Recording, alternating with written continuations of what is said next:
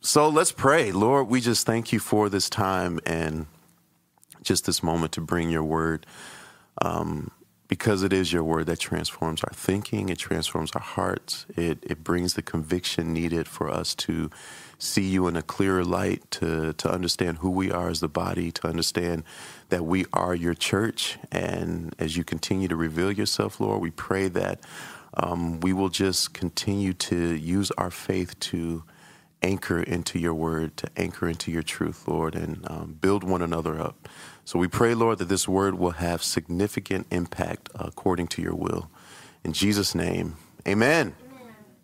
And that's actually what we're going to really focus on today just how our faith and actually asking that question where is my faith anchored? Um, that is so important. Uh, I think last week Josh's message was like I said, he does everything. Um, yeah, his message last week was so clear, and it, it was such a powerful word because he really pointed to Jesus in in the way he preached the message. I mean, just just knowing, just understanding uh, Hebrews and the writer how he just makes the argument that uh, Jesus is greater you know, uh, at that time, people going back to Judaism and considering to go back into a belief system that would allow them to be a little bit more comfortable in their living and not be um, persecuted. But this writer said, no, we, we, that that's done away with, and let me show you why. Um, you know, Jesus is greater than the house. He's greater than the servant of the house. But even more so, as Josh preached, we started to realize how great the house actually is because of what Jesus did for us and because he is the hope that is in us. You know, he is the hope of glory. That's the mystery that Paul talks about. Um, he is the hope of glory, and that that that hope is within us. That's why the house is so incredible. That's why the church is so incredible, not because of our own doings. It's quite opposite. It's because of what Jesus did and who he is. And the one thing that really stood out to me as he preached was Hebrews chapter 12, verse 2, and I'll just read it. It says, Looking to Jesus, the founder and perfecter of our faith, who for the joy that was set before him endured the cross, despising the shame and is seated at the right hand of the throne of God. And just that part of Him, Jesus, being the founder and perfecter of our faith, that just started to ring with me a little bit. It was like, wow, God, you are the one who is responsible. Jesus, you're the one who's responsible for giving us the faith that we have. Even in Romans 17 or Romans chapter 10, verse 17, it says, faith comes by hearing and hearing by the word of God. And we know, according to John chapter 14 and 6, I believe it is, that Jesus says, I am the way when he's speaking to Thomas. He says, I you you know me because you you know the Father because you know me. I am the way, I am the truth, I am the life. So our faith is given by Jesus to us to trust him. It's powerful. It's incredible. But we have to ask ourselves, where is our faith anchored to? We're seeing a lot of things happen within the system of church, the systems that have been created by man, the institutionalized church, if you will. We see how a lot of those things are beginning to crumble and beginning to fall because when man builds something up, no matter how great the intention is, if it is not according to the truth of the word of God, it has to fall. As a matter of fact, Jesus says in his word, everything will come to an end. Everything will fall. Everything will crumble. The only thing that will remain is my word, is my truth. That will never change. That will never fall. But everything around you is going to crumble. So we have to ask ourselves this question Where is our faith anchored to? And if it feels like our faith has been failed, if it feels if it feels like our faith has been, you know, yeah, has failed us, if you will, then we got to ask ourselves why. It could be because we've trusted into the systems and we've we've bought into this um, man-made creation that makes us feel good, but it doesn't align with the truth. we have to we have to think about this and i'm going to go into a passage really quickly and show you what faith looks like when it is challenged when it is um, you know pushed against and and how we get back to where god wants us but faith has been packaged it's been commercialized it's been used in a way to actually it's actually been used against us you know we see a lot of the prosperity gospel preached and and, and it, it kind of makes us feel guilty and makes us buy into something that is not actually biblical. And when those things fail, who's left hurt? We are. And we blame that on our faith. We blame that on the people that we're looking at. And justifiably so. That, that's understandable. But we have to get back to the scripture and get back to the word and really understand what does it mean that this faith, what is it really about? Why is it so precious? If Jesus gave it to us, then what's the blueprint? What what what has to happen here? You know, how do we align our faith to the scripture? So let's go to Luke chapter 22. And I don't want to move the microphone. Sorry, Dan. I'm just trying to be able to see this um, because I'm going to keep the microphone where it is. So let's go, let's go to Luke chapter 22. Yes, it's got to be some humor in there somehow. I really feel the presence of God. Let's go to Luke chapter 22, verse um, 24, uh, which in this point, I'll give you a little bit of the background beforehand. We just they just had communion, you know, which is what we just had. And as even as I was reading that, I was like, wow, God, this is so amazing. Jesus said, I desired, I've desired, I've been waiting for this moment. And just imagine being the disciples when you're sitting there. You got to think about the history of communion. You got to think about the history of Passover. And it's it started with Moses, you know, with the children of Israel getting ready to cross from Egypt into the wilderness. They had the Passover, and it was because the angel of death would pass over them if they did the exact thing that they were meant to do: put the blood on the post from the lamb, and do all of these, you know, requirements, you know, little like big things and they had to follow it to the T. And this carried on through generations, through lineage, through all of these things up into this point because now Jesus was getting ready to do something new.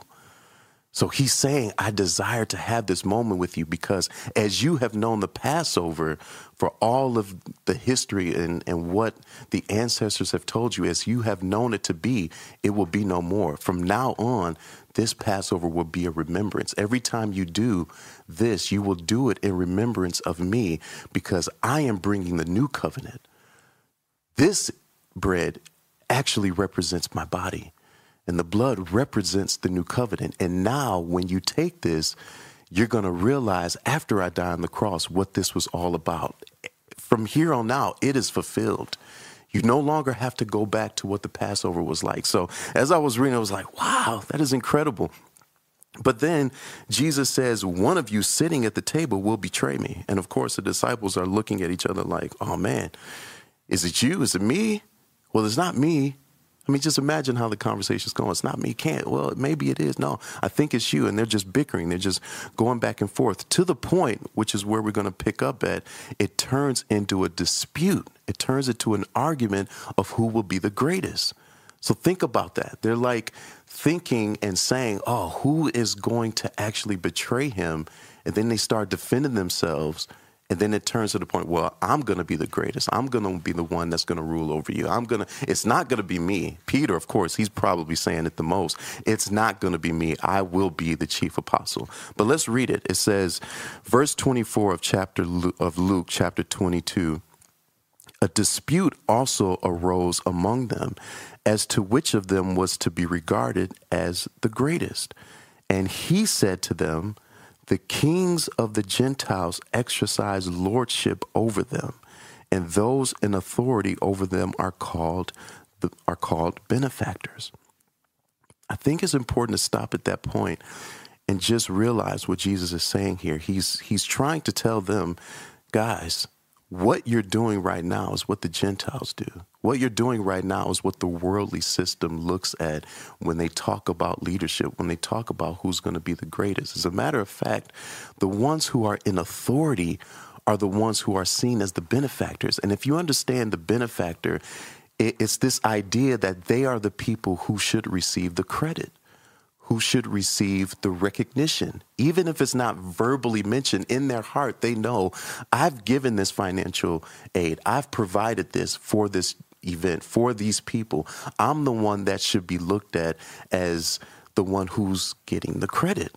And Jesus is saying, this is what you guys are doing right now. You're doing the same.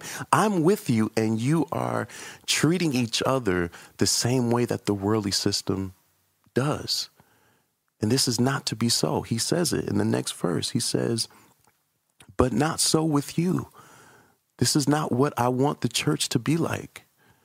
I don't want the church to be lording their and exercising their authority over one. I don't want the church to get into into a position where it feels like leaders are becoming those who deserve the credit. It, it's almost as if he's trying to get us to see this self exalt this self exalting system or culture cannot permeate the church because it ruins everything.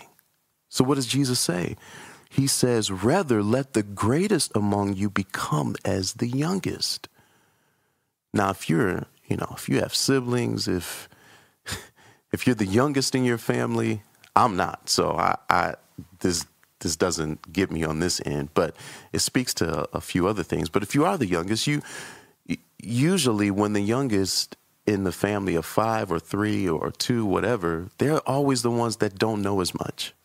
You know, they don't have as much experience.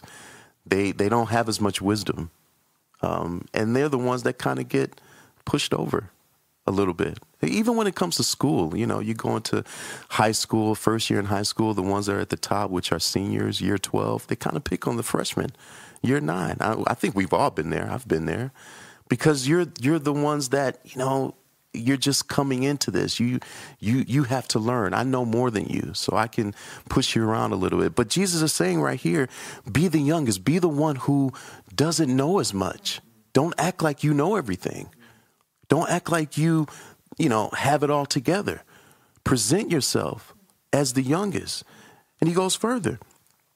He said, and the leader, leader, the one who is in front, like we all think, the leader as the one who serves.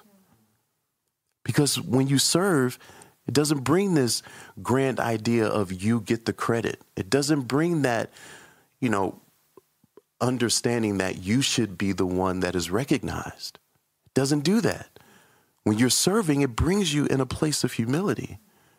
And Jesus, he could have ended the conversation easily by saying, Hey guys, quit arguing who's the greatest because you're looking at him. I, I'm the greatest.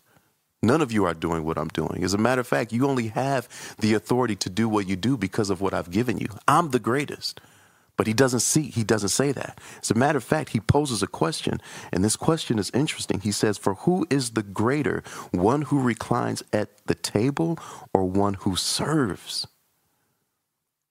And of course, according to society, he answers the question by saying, Is it not the one who reclines at the table?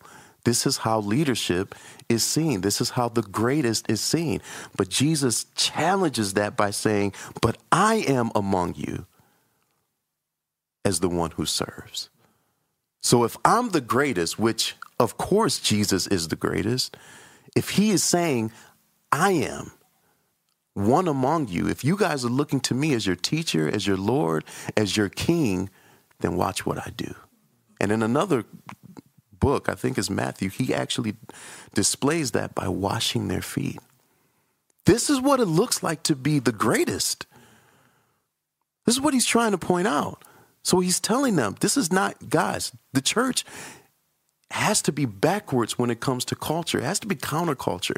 The kingdom actually celebrates and really praises and lifts up the least because Jesus said in, in John, he says, the least in the kingdom are the greatest. Even when he talks about John, the prophet, the Baptist, John the Baptist, he tells him, John the Baptist, there's no other greater prophet on earth. And he he he builds him up.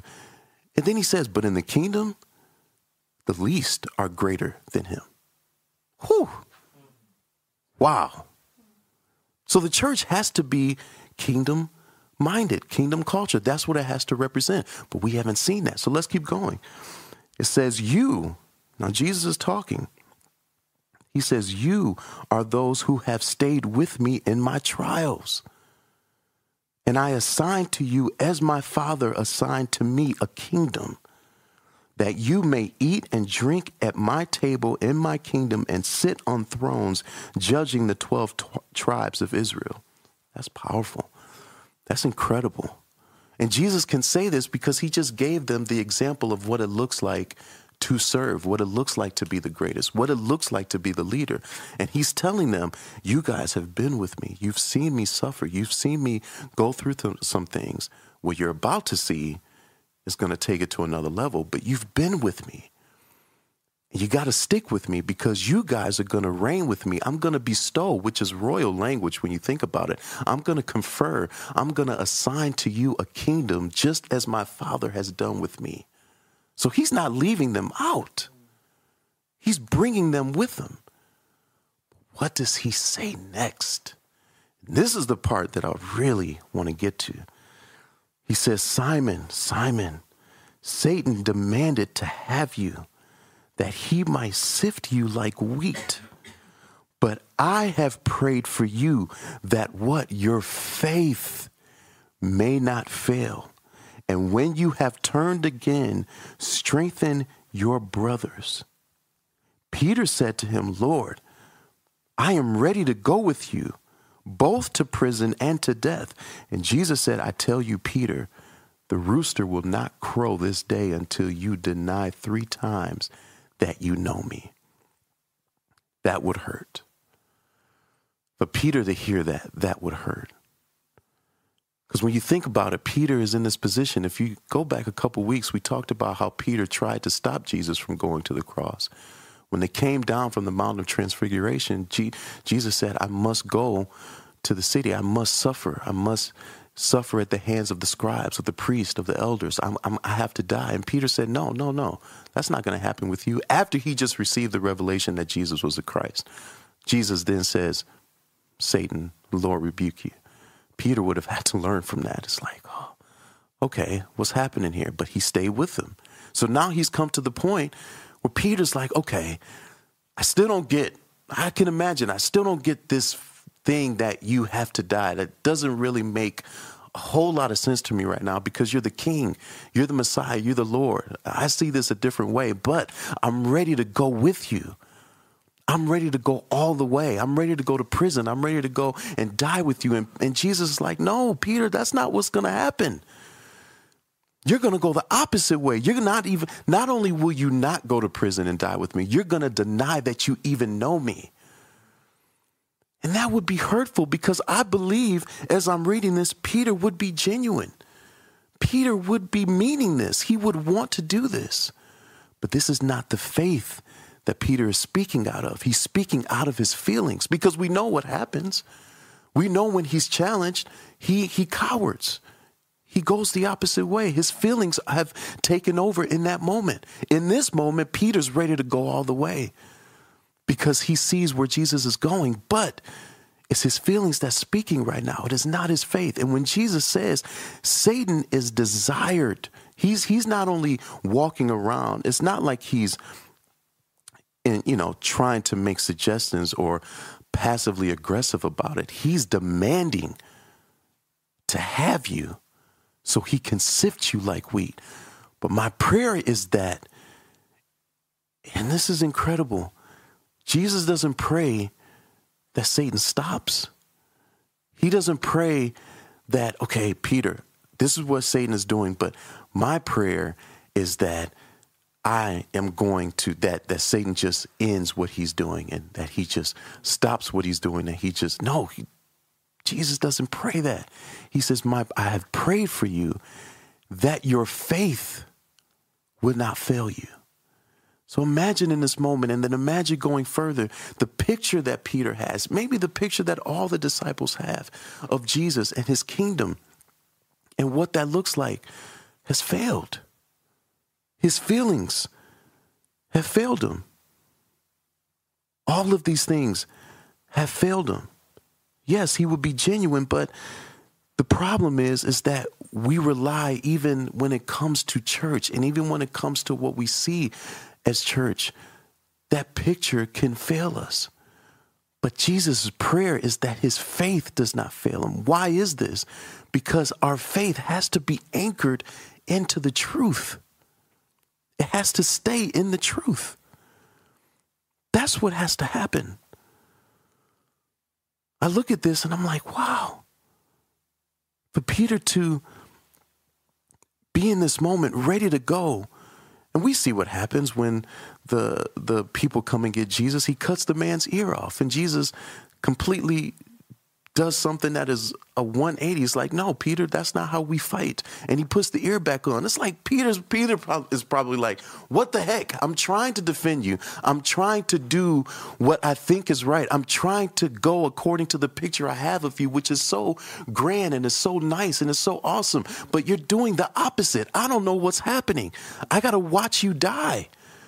I'm to deny you. And and what's interesting is that Jesus says when you turn when you turn again, strengthen your brethren. So the point is, we see Peter completely leave. We see him run off, we see him weep, and then he goes back to fishing. It's almost like everything that Peter thought in his mind, in his frame of thinking, the way he thought Jesus would come in, the way he thought Jesus would take over, the way he thought the kingdom would happen, everything that he thought just completely crumbled. It completely fell apart. It didn't happen the way Peter thought. And Jesus didn't he didn't he didn't acknowledge that in a way where he said, "Peter, I hope your expectations don't fail you. I hope you aren't disappointed. I hope your flesh holds up. I hope the way you think about this gets you all the way to the end." No, he didn't say that. He said, "I hope your faith. I hope your faith I pray that your faith will not fail you because your faith can't be anchored into your flesh. Your faith can't be anchored into your expectations of what you think a system should look like because we have all these systems around us. Our faith can't be anchored into the systems of what we see in church because guess what? It's crumbling. And some have been hurt by that. And some have probably felt like, even if you're watching now, maybe you feel like, I've lost a little bit of faith in the way I see this happening. My leaders have failed me. People around me have failed me. Jesus would have seen Judas betray, or Peter would have seen Judas betray Jesus. He didn't know it at the moment until he saw him. That would have hurt. I'm sure he would have seen that and said, what the heck? You're you're supposed to be on this side. What are you doing? We got to think about all these things around us. When it crumbles, it does something to us. And for Peter, it did something to the point that Jesus knew Peter, I know what's going to happen. I'm going to tell you up front. I'm going to let you know right now Satan wants you. But my prayer for you is that your faith will not fail you. And when you turn again, that's really interesting. He didn't say, My faith won't fail you, that your faith doesn't fail you, and that he hopes you don't walk away. He said, When you turn again. Because sometimes it almost takes that. For Peter, everything just dropped, the rug just was pulled from under him. But the promise in that, which is what is exciting, is Jesus said, When you turn. He didn't say if. He could say that. Jesus could say that because he knew if your faith, where I know it's anchored, I know you'll turn back. I know you'll come back. And if you keep reading, I won't I don't have time to go into it now, but if you keep reading, you see how Peter is actually restored. And it's it's beautiful. It's beautiful to watch. It's beautiful to see. It's beautiful to read. Because when we understand our faith, it has to be anchored in the truth if it is anchored in Jesus, who is the truth, then no matter what crumbles around us, no matter what fails, no matter what systems that are so fail safe, if you will, they're so protected, when they come down, no matter how it looks, no matter what is destroyed around us, no matter those who are close to us, if they decide to go here or go there, it doesn't matter because our faith is going to bring us right back into the Word. Because Jesus is the way, He is the truth, He is the life. So we got to ask ourselves where's our faith anchored right now? Where are we putting our faith? We know we're putting our faith in him because the first, the next thing that Jesus says when he tells Peter, when you turn again, strengthen your brothers. We got to strengthen one another, guys. We have to strengthen one another. When we see someone struggling, when we know people are struggling, let's pray for them. Let's pray with them. Let's talk to them. Let's encourage them. This is what the church is meant to be. We have the hope of glory in us, Christ. He is the hope of glory. Our faith has to be attached to that hope, not to anything else around us. Faith is not attaching, it's not about attaching it to something that is convenient or that makes us feel good. It's not about attaching it to something that seems to be right in our eyes when it comes to how systems work or how processes work things that make us feel safe. I'm sorry, but walking this life and walking this journey, you don't always feel safe. Think about Peter when he got out of the boat. Naturally, that's like, what are you? Are you crazy? Why would you get out of something that is protecting you, that is keeping you from the storm that is out here? What are you doing? Why would you do that, Peter? But that's a prime and a perfect example of what it looks like to step out on something, step out on something that seems uncertain, that seems very shaky, but you're stepping out on the word. You're stepping out on what Jesus said. And to be with Jesus is the safest place you can be. So if you want to be safe, put your faith in the truth, anchor back in Him, get back to Him. We have to get back to the word, guys. We have to get back to what church really looks like. Systems can be great, systems can be awesome, but systems crumble. And then there are new systems that come up. Don't put your faith in a system. We got to put it in Christ because things are going to get hectic. Things are going to get nuts. And things around us are going to falter. They're going to fail. They're going to crumble things on this earth are going to be destroyed. That's why Jesus told us set your affections on things above, not on things of the earth. For Peter to watch Jesus, the Messiah, the King of Kings, the Lord of Lords, the one, be trampled on, be spit on, be beaten, a crown of thorns be put on him, his hands nailed into the cross, him suffering out of agony, out of people making fun of him, people telling him, Oh, if you are the Christ, then prophesy who's beating you. If you are the Christ, then get yourself down. And he remains silent and not say anything. Oh, whew, that's tough. That's got to be tough because you're watching the one. You're watching the hope of glory who will become the hope of glory inside of you. You're watching him suffer and not say a word. So, all of what you're thinking, all of your flesh, all of your understanding is crumbling right now. But you got to stay with him. Because he told him, when you turn again, strengthen your brothers. And it happened. And you see Peter become the chief apostle. But when you read Peter, you understand that faith in Jesus is what keeps us going. That takes us all the way to the end. Whew.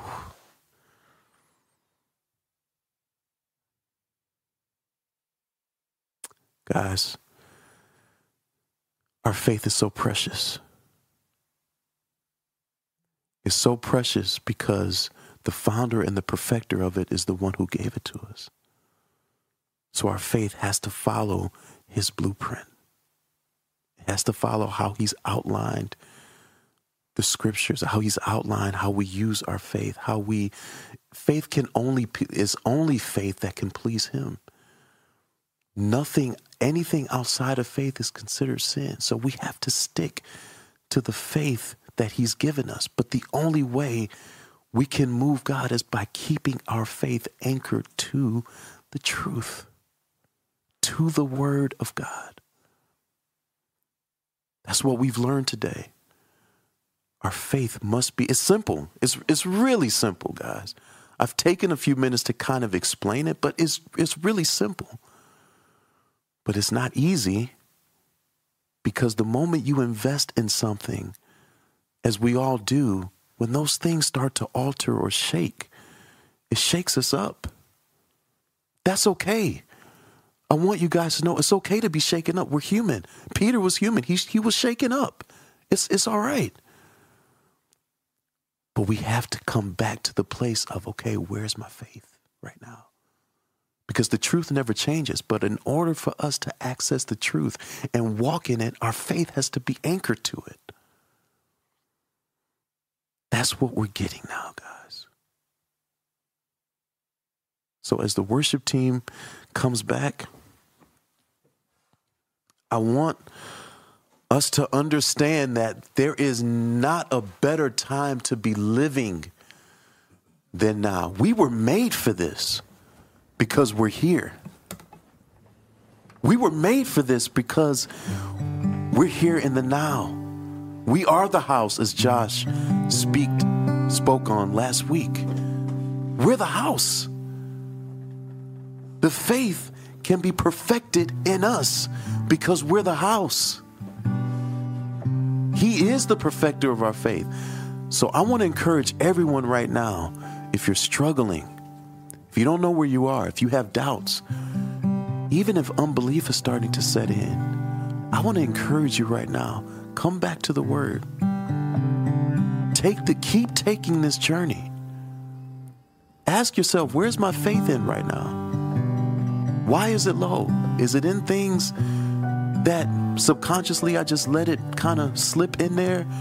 And now that I see it's breaking apart, it's, it's, it's bringing doubts in my mind.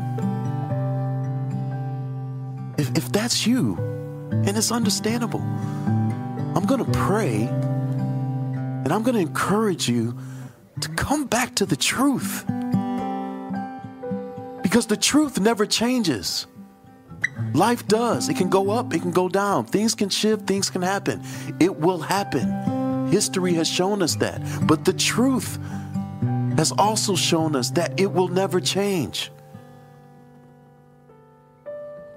Jesus died to bring us back into the rightful place that we belong in as his body, as his church. And the church will rise